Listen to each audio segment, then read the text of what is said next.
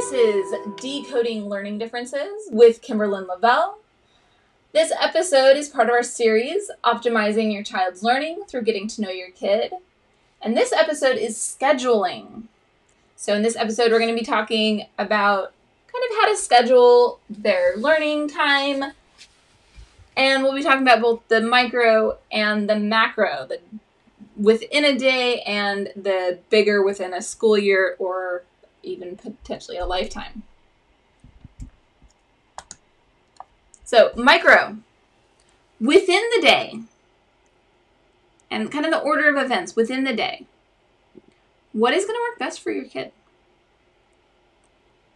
Now, the first thing I would start with considering is is your child a night owl or a morning person? Do they do better first thing in the morning? Me. Or do they are they a total night owl that will work super well at like 10 o'clock at night? That's when they're like primed. My husband, totally night owl. So, what about your kid? Now, in general, most younger kids tend to be morning people, and then teenagers tend to be night owls. Now, obviously, there's going to be a gray area in the middle where they're kind of transitioning through that, and then maybe they're not really either. They're, you know, middle of the day is the best for them. And who your kid is, is going to play a factor. I've never been a night owl, including when I was a teenager. Not a night owl. I've always been a morning person. But that's not true for everyone. So, really pay attention to who your kid is. When are they learning best? And the best way to do that, especially if your child's a little bit older, ask them when do you feel like you're able to focus the best? When would you want to work on your math? If you could pick any time of the day, when do you think you could focus best on your math? When do you think you could focus best on your reading? When do you think you could focus best on your writing? Because those all might vary. Your child might feel like right before lunch, I could do math really well right after dinner, I could do a lot of writing. Right before bed, at midnight, because I stay want to stay up late, at midnight I can do a lot of my reading. Right? It, it might be very different depending on who your specific child is. Now, maybe you're not okay with your child staying up past midnight. That's personal preference discussion within your own home. You make those decisions. I'm just pointing out that within each day, pay attention to the order of events and when your child is most primed to learn. In a local junior high, we had, and actually, that junior high I went to as a child, and they've they've changed a little since I was a child. But when I was a kid, at this junior high, most people call them middle schools they they had a rotating schedule. So my first period one day, you know, first, second, third, fourth, fifth, sixth period. Then the next week it was second, third, fourth, fifth, sixth, first. So I ended my day with the thing that I had started my day with the week before. And then the next week, third, fourth, fifth, sixth, first, second. And then the next week, you see, it kept rotating. The reason they did that was so that you, at some point in those six weeks, every six weeks, you would get your prime learning time for each subject. Most kids, they found, or had read research on, most kids actually learned the very best at that particular age right before lunch. That was their like most awake learning time.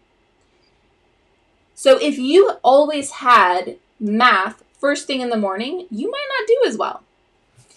But by rotating it at least every six weeks, you had math at your very best time, and you only had math at your very worst time once every six weeks, right? So recognizing that they did the best they could in that particular situation because they couldn't change the hours that school happened.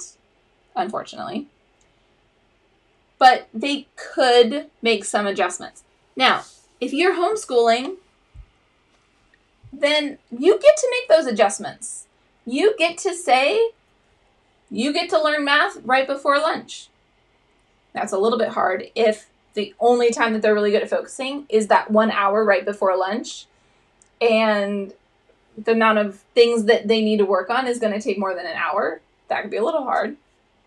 You might need to start two hours before lunch and allow the order of events within that to change by day.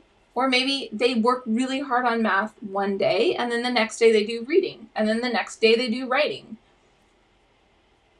It, it can change. It, you know, there's different ways to do it.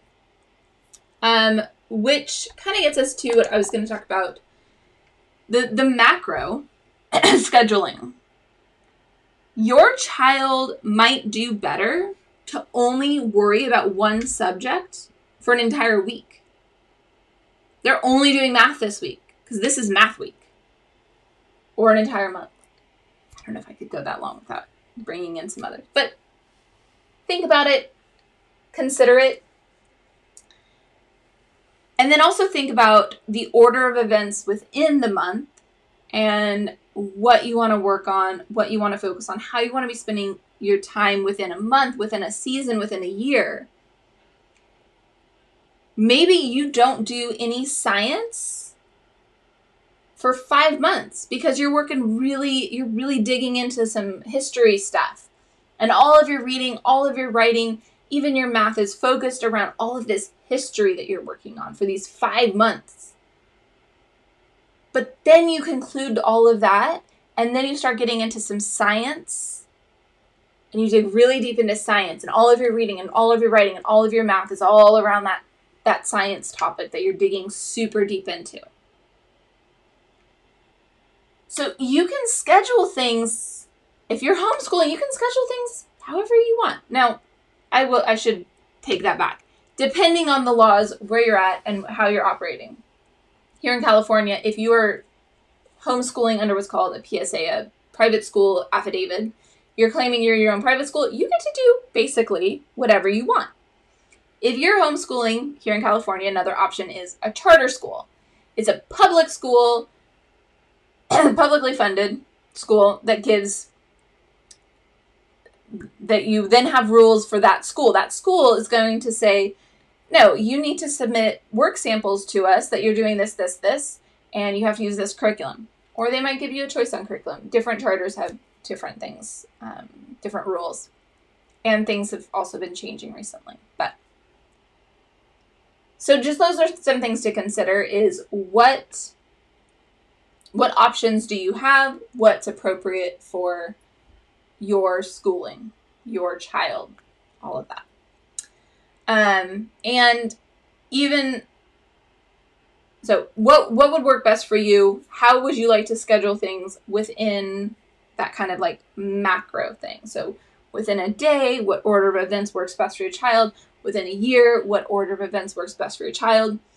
Also, think about some of us go through seasons where we just don't have the motivation to learn much.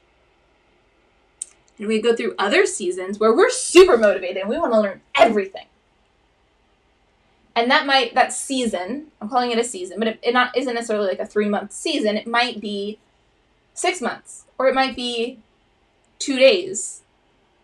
So pay attention to how your child is flowing and how their their interests and their ability to focus on different learning topics their motivation all of that how is that changing how are they feeling there is some research, and I don't know how this applies to children at all, but there's some research that especially women go through a like 28 day cycle of different energies.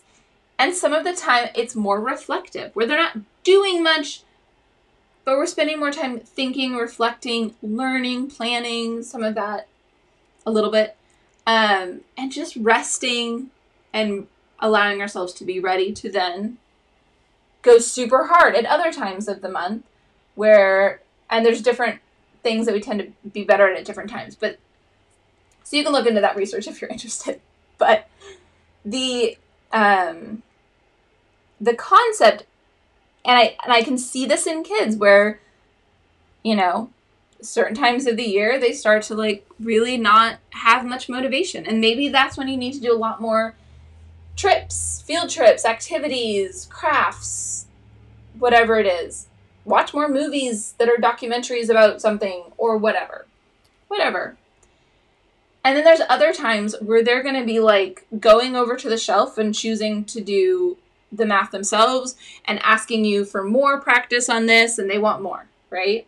I've seen this with my students who some people at sometimes have called them lazy and that bothers me because they're not being lazy. They're in a period of rest.